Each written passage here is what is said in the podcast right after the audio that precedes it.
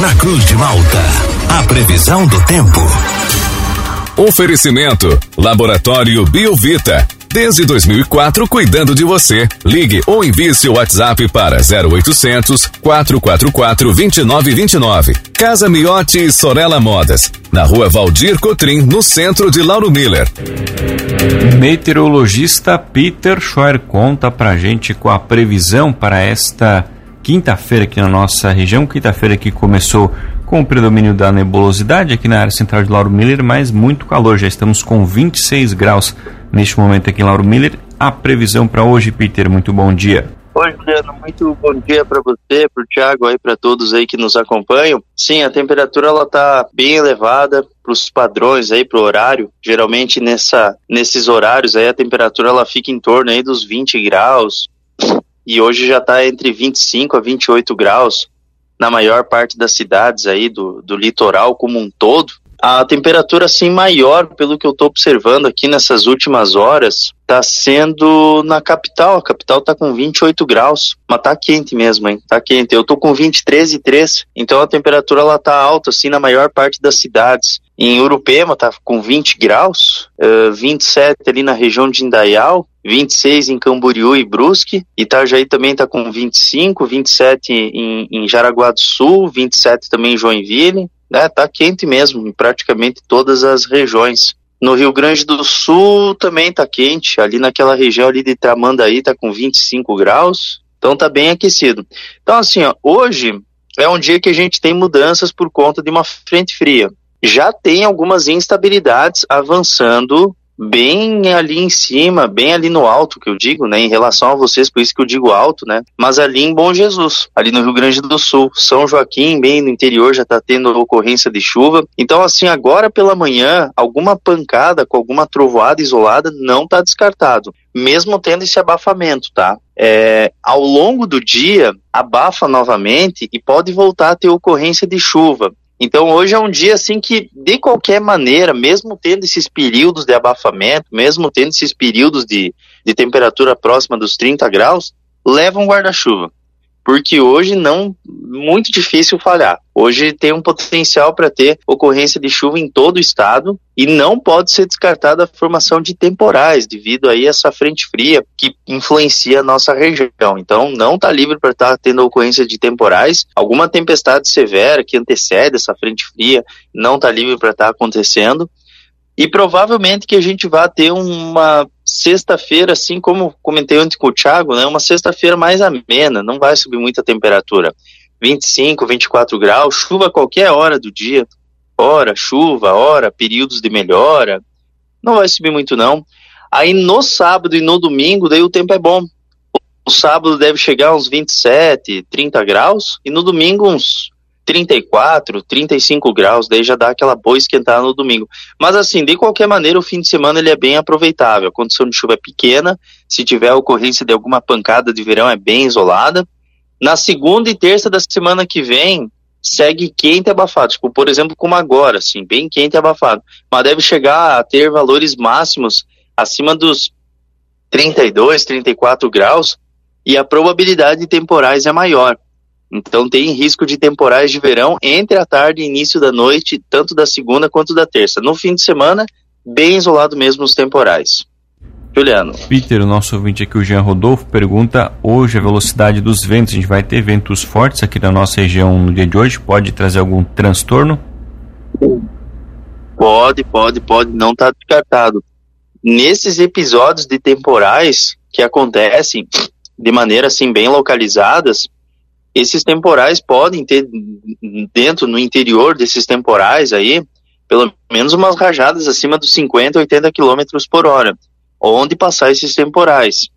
Então é bom ficar atento. O vento como um todo, ele é um vento tranquilo. Esse, o, o, o vento predominante, né? Aquele vento de norte a nordeste. Agora pela manhã é norte a nordeste a velocidade do vento. Aí depois daí passa para sul a sudeste o, o, o, vento, né? E as rajadas elas variam entre 30 e 50 km por hora. Só que é aquele vento normal que acontece é o vento sinótico que a gente chama, né? Agora, no caso de temporais, se chega a acontecer um temporal, dentro desses temporais, por que eu digo dentro? Porque não é assim todo mundo que vai ter esses temporais, eles são temporais localizados, mas eles estão associados à frente. Então, por exemplo, chega a dar um temporal em Lauro Miller, o vento dentro de Lauro Miller é 50, 80 km por hora, mas o Uruçanga pode chegar a 40, algo assim, sabe? Então é bom ficar atento. Peter, bom dia. Amanhã também tem chance de temporais? Não, não, não. Amanhã não. Por quê? Porque a frente fria ela vai estar tá influenciando hoje. E é só na chegada da frente fria que tem esse risco de temporais, tá? Porque antes dela é quente e abafado. Daí chega a frente, dá aqueles temporais e depois diminui a temperatura e não tem mais risco. Tá? Amanhã é só a circulação marítima que vai estar tá atuando.